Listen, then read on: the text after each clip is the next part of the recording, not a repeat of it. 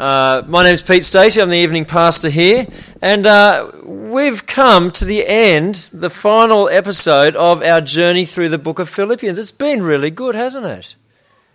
It's been really good, hasn't it? Yes. Oh, yeah, seven that time. It's been really good, hasn't it? Yes. Yeah, yeah, fantastic. When I said we've come to the end of our journey through Philippians this morning, there was like an audible, oh.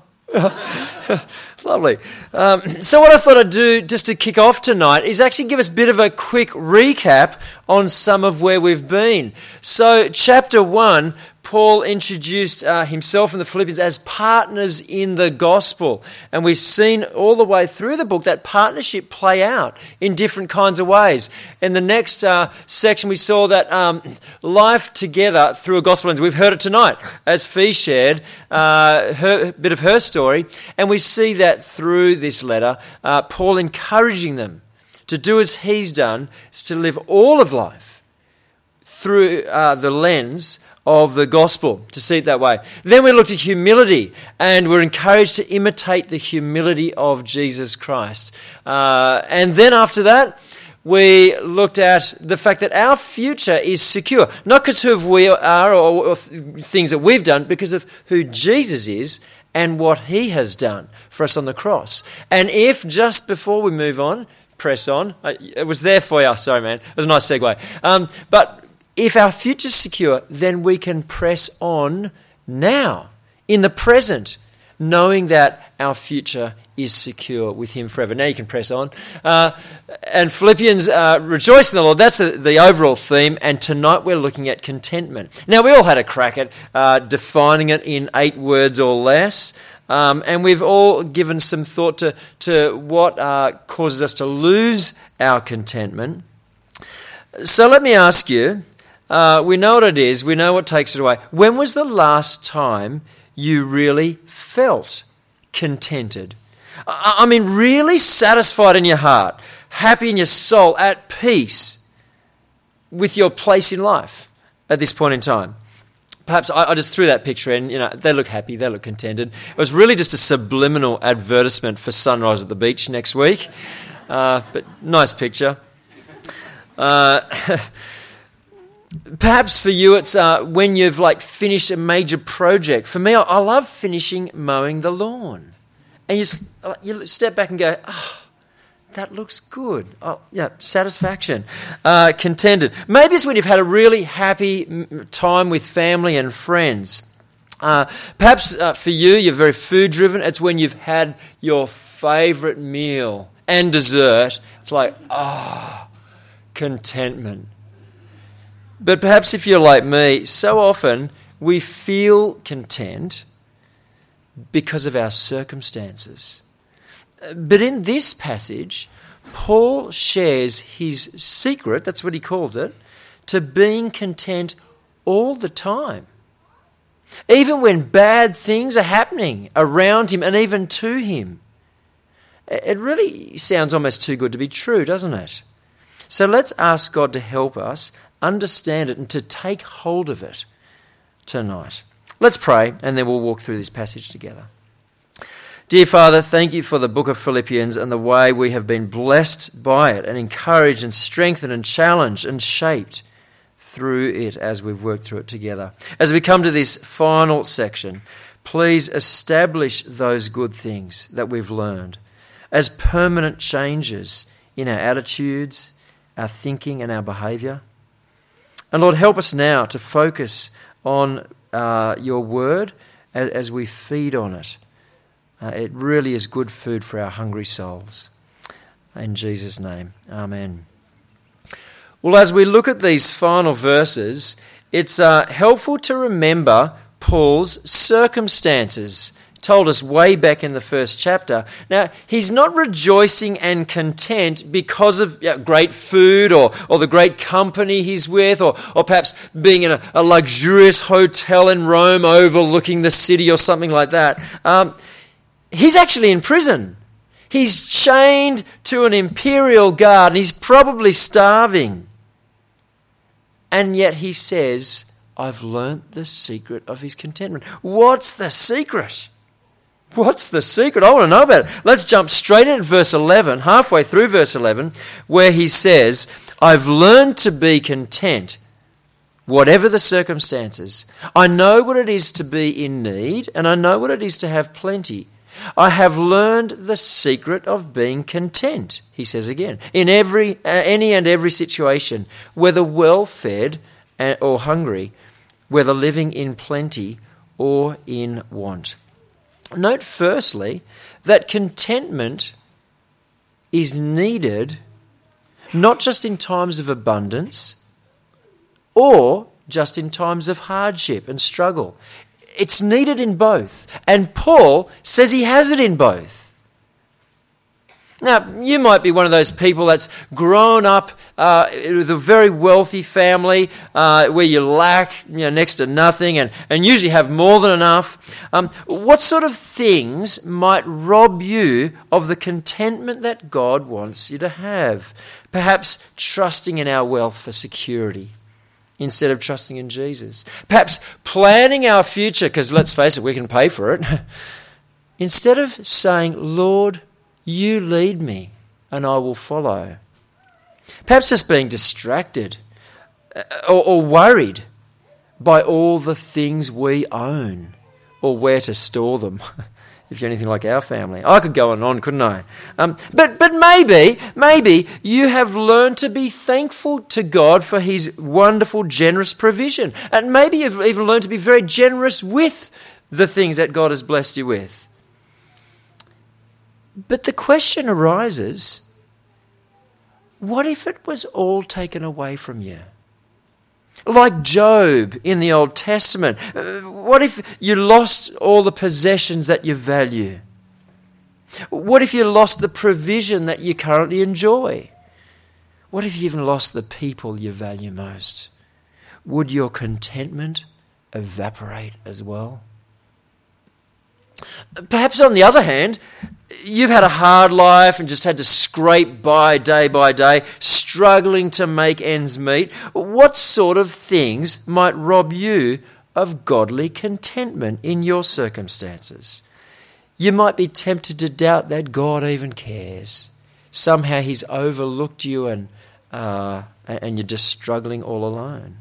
You might be tempted uh, to compare yourself with those around you. Uh, and that might lead you into the trap of envy or self pity or both. Uh, and in that situation, we could fall into the trap of thinking, if only I just had, you know, fill in the blank for you, then I'd be content. But perhaps if that is you, you have learned to trust God, to provide, and have overcome the temptation to covet what others have. And can I say on that, I think it's especially noticeable and different to our world when a Christian is content, visibly content, and at peace, even in times of great hunger or need. It's outstanding. But the question arises what if you suddenly became wealthy? I mean, what if that uh, lottery ticket that your, your distant relative sent you as a kind of token birthday gift was the jackpot? And suddenly you have more money than you know what to do with. Would it steal your contentment?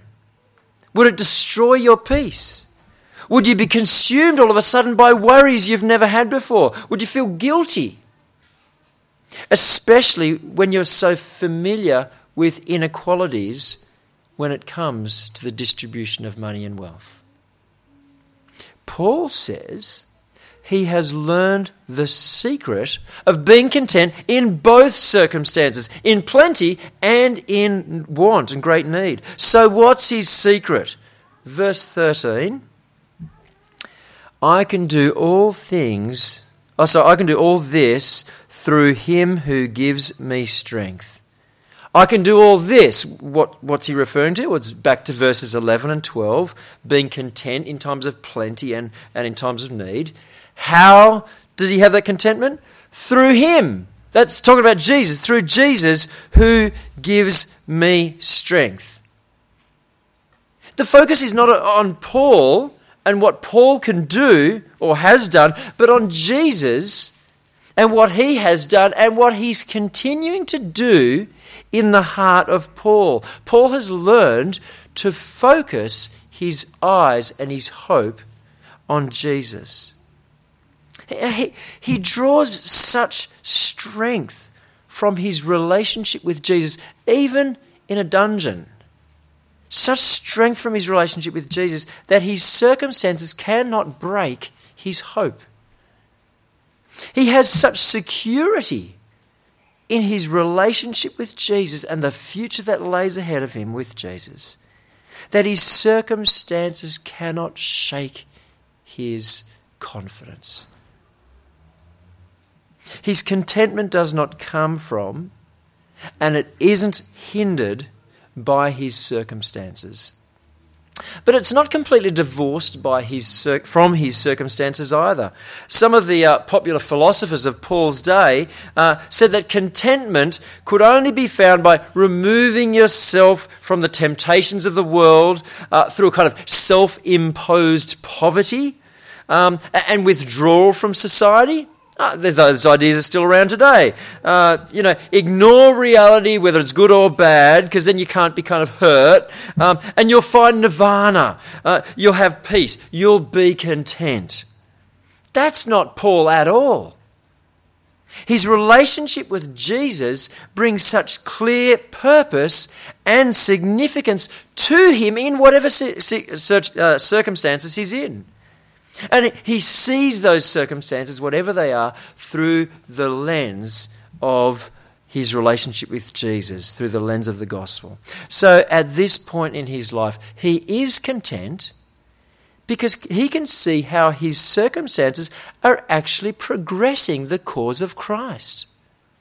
Back in chapter 1, we read these words What has happened to me has actually served to advance the gospel. As a result, it has become clear throughout the whole palace guard and to everyone else that I am in chains for Christ. And because of my chains, this is a perspective moment here, because of my chains, most of the brothers and sisters have become confident in the Lord and dare all the more to proclaim the gospel without fear. What a stunning, astonishing attitude. And he, he has contentment as a result. For Paul, in his own words, to live is Christ and to die is gain. His contentment in life and in death comes from his relationship with Jesus. I uh, was reflecting just this morning. This is not in the notes, Kev, if you're following up the back on the PowerPoint. Thanks for doing it. Uh, but just this morning, as I was reading uh, some more, and um, one writer was talking about, you know, if there was a moment where Paul expressed any discontent in Philippians, the book of Philippians, as back in chapter 3, where he's saying, um, forgetting what was behind and straining towards what is, what is ahead, I press on towards the goal. He knows he's not there yet. I, I, wouldn't actually call it discontent, but he's, he wants to keep becoming more like Jesus. And he knows it's going to be a reality when he's with Jesus, but he's kind of like this straining towards that. Uh, um, it's fascinating, isn't it? Couldn't maybe not quite call it discontent, but disconnect with his, his spiritual st- uh, standing where, he, where he's at where, compared to where he wants to be. But materially, physically completely content because you can see how God's using his circumstances to advance the gospel. Are you like that? Am I like that? I, I find personally, I tend to worry so much more about my physical health and well being than about my spiritual state. Knowing who God is and that He loves us and that He has saved us through Christ and yet has a plan and a purpose for our lives, and that He is with us by His Spirit to strengthen us, brings us such comfort and hope and contentment and joy. Now, before we leave verse 13 altogether, um, I do want to address a little issue. Someone once said if you take a text out of context, all you're left with is a con. Uh, and it's kind of true of verse 13. I have to say, it's been misused, this verse, in all kinds of ways. Um, if you look at the word, as you've got in your Bibles there, the word this isn't in the original Greek text of verse 13.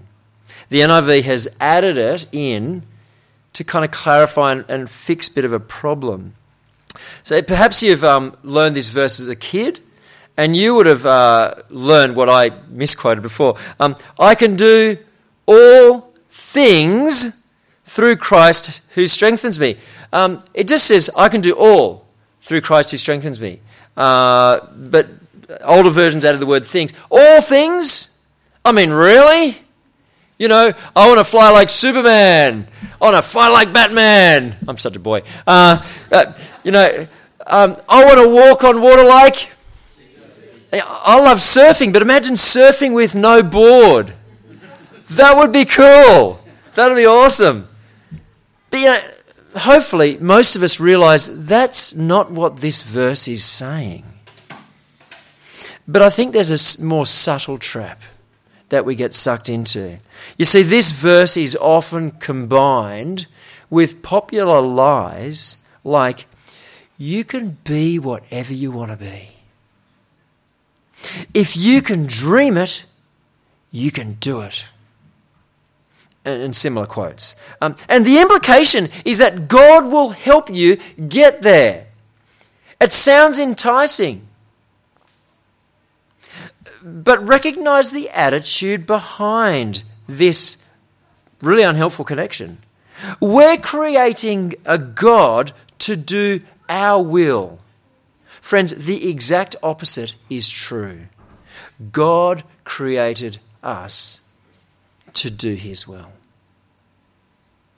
God does not promise to give us the power to achieve our dreams, our goals, our will. He promises to give us the power to achieve His will. He promises to give us the power to be content and to persevere in godliness no matter what the circumstances uh, may be that we experience.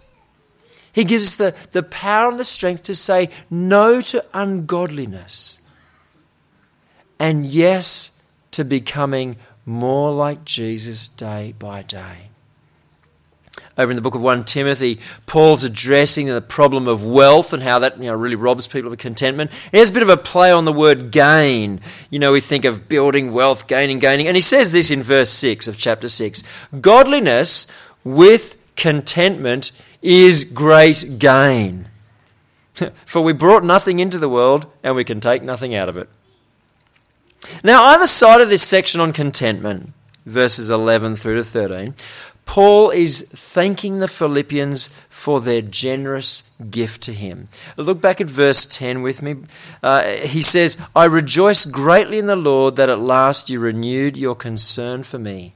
Uh, at last? Sounds a bit harsh, doesn't it? uh, so he's concerned perhaps that um, it might sound critical, so he immediately affirms them. Indeed, you were concerned but you had no opportunity to show it. Now, we don't know why they had no opportunity. Perhaps it was the physical distance from Philippi to Rome, it's a long way. Um, perhaps it was winter and travel was just a lot harder. Um, but whatever the reason, they were prevented from providing immediate help to Paul. But then, in case uh, they might feel that his thanks is loaded with a request for a bit more, please, he quickly adds, I'm not saying this because I am in need. That's really good, isn't it? Look at those three bits. He, he thanks them, genuine thanks. He affirms them for what they have done. And he makes it clear that there is no ulterior motive going on. He just wants to encourage them. I think we could all learn to do that better. I certainly can. Oh, I think that's fantastic. And, then uh, he reveals the secret of his true contentment in verses 11 to 13, which we've looked at. And then verses 14 to 18, he repeats the same pattern of thanks. Uh, so he reaffirms, reaffirms his thanks in verse 14 and then reinforces his encouragement and again makes it clear that he's not subtly asking for more. On the contrary, he actually wants God to give them more. See verse 17? What I desire is that more be credited to your account. He wants God to bless them richly because they have been such a blessing to him. Uh, and since they gave generously, and if you look over in 1 Corinthians 8, they were quite a poor church. And it says there, Paul says a few times there, they gave out of their poverty. One point he says they gave out of their extreme poverty to help him in his ministry. And Paul says, uh, points out that they've given generously and cheerfully with no sense of obligation. And so Paul refers to their gifts as a fragrant offering, an acceptable sacrifice, pleasing to God. What a beautiful description of what they have given. Now, this is picking up the Old Testament language of sacrifice. Not a sacrifice to pay for sin, um, but a thank offering that is very pleasing to God. What a delightful encouragement to us, uh, like it is to the church in Philippi, that as we give our time, as we give the various talents that God has equipped us with to bless others, as we give our money in all kinds of ways to support the gospel, that such gifts are a thank offering that brings a smile to God's face. What a beautiful thought. And before I wrap up, I think there's a really important principle uh, that's quite easily overlooked in these verses. Two themes dominate the letter of Philippians joy and partnership. And we kind of scanned through them before. And they come together here in these verses. In chapter 1, we saw that partnership is a relationship of mutual support and blessing for a gospel purpose. Now, God often uses believers, as He's used the church in Philippi, to provide the needs of other believers. Now, this may be in the form of financial help, might be uh, in the form of practical support. Certainly, I hope for all of us, we're involved in supporting one another in prayer for the best thing we can do. Uh, and here in this passage, we see Paul's needs being met by the generosity of the Philippian church, but at the same time, we've seen that God used Paul to actually bring the good news about Jesus to Philippi in the first place, some 30 years earlier. Not only that, but right now, through this letter, uh, God is bringing encouragement through Paul, reminding the Philippian church that God will meet their needs as they continue to follow, follow Him. Giving and receiving, both wonderful blessings in the Christian life. Remember what Jesus said? He said, It's actually more blessed to give than to receive. So, how can we be effective partners? Like the church in Philippi and Paul had this special partnership uh, in Christ. How can we have a really effective partnership uh, through thoughtful and generous giving of, of all that God has given to us? I think there's lots and lots of ways, stacks of ways, but I want to highlight just two. Firstly, our mission partners. Our mission partners. This is a this is a quite a unique year where we're going to see them a little bit, only a few months. Um, so here's my encouragement challenge. Say again? Yeah, like it's really close. I'm stoked because I, I haven't had a really good catch up with any of them, like certainly face to face, for yeah three three odd years. So it's going to be really exciting. Um, so how can we be uh, partner in partnership with them while they're with us? Now they're coming over from their lives on the mission field. They're going to need things, practical things, practical help. Um, we can be involved in all kinds of ways. Um, we're probably going to get uh, people organised to do all sorts of things while they're here. How can we be involved in that so that as a church, when they visit us, knowing that we're you know one of a, few churches that support them when they're overseas when they're with us they can visibly see we've invested time and energy in loving and supporting them while they're with us not just when they're gone. So um, i haven't got specific details there. I just want to throw that out there because it's really on our doorstep that opportunity to partner in a very special way. Secondly Uh, I, I want to uh, encourage and challenge us to think about how we can partner with each other in 6 p.m. specifically in our life together by the numerous rostered jobs. That's the current roster. Can you see that big area of blank? um, uh, can I say, it is really exciting. Since we began this uh, service about 16 months ago, we've, uh, we've grown a lot. We've grown a lot. In fact, uh, yeah, grown a lot. Well, what's happened though is that uh, when we started out, lots of enthusiasm, and we had about 65%, nearly 70% of people who were coming were also serving on that roster in some way. Um, almost all of them are still serving on that roster in some way, but we've nearly doubled in our numbers. Uh, and so, my encouragement is prayerfully and I really mean that. Prayerfully consider how you might be able to become part of the life of our 6 p.m. Uh, community by serving in a simple way, just in a rostered job. The beauty of uh, having more people involved is that it means we don't have to be serving on the same thing quite so often. Don't want to burn people out. There's uh, food for thought. In the final verses, let me wrap up. In these final verses, so often we just gloss over them. oh, yeah, Paul's just wrapping up his letter, you know, uh, gloss over it. But Paul adds various personal greetings. He often does that. Um, but as he does, he closes by saying, Glory be to God, verse 20. And that's kind of like the, the false ending, like, you know, a good 80s rock and roll track. And, and then we get to the final ending, down verse 23, where he says, Grace be with you. Glory to God, grace be with you. And I think that's such a fitting way to finish this letter. Paul's whole approach to life.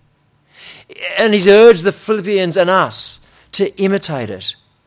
Is live for the glory of God through Christ. But how do we actually live for the glory of God? It's only because of the grace of God at work in us, in saving us, and in his ongoing work in our, our hearts by his Spirit to carry, to, the, to carry on to completion the good work that is begun. Amen.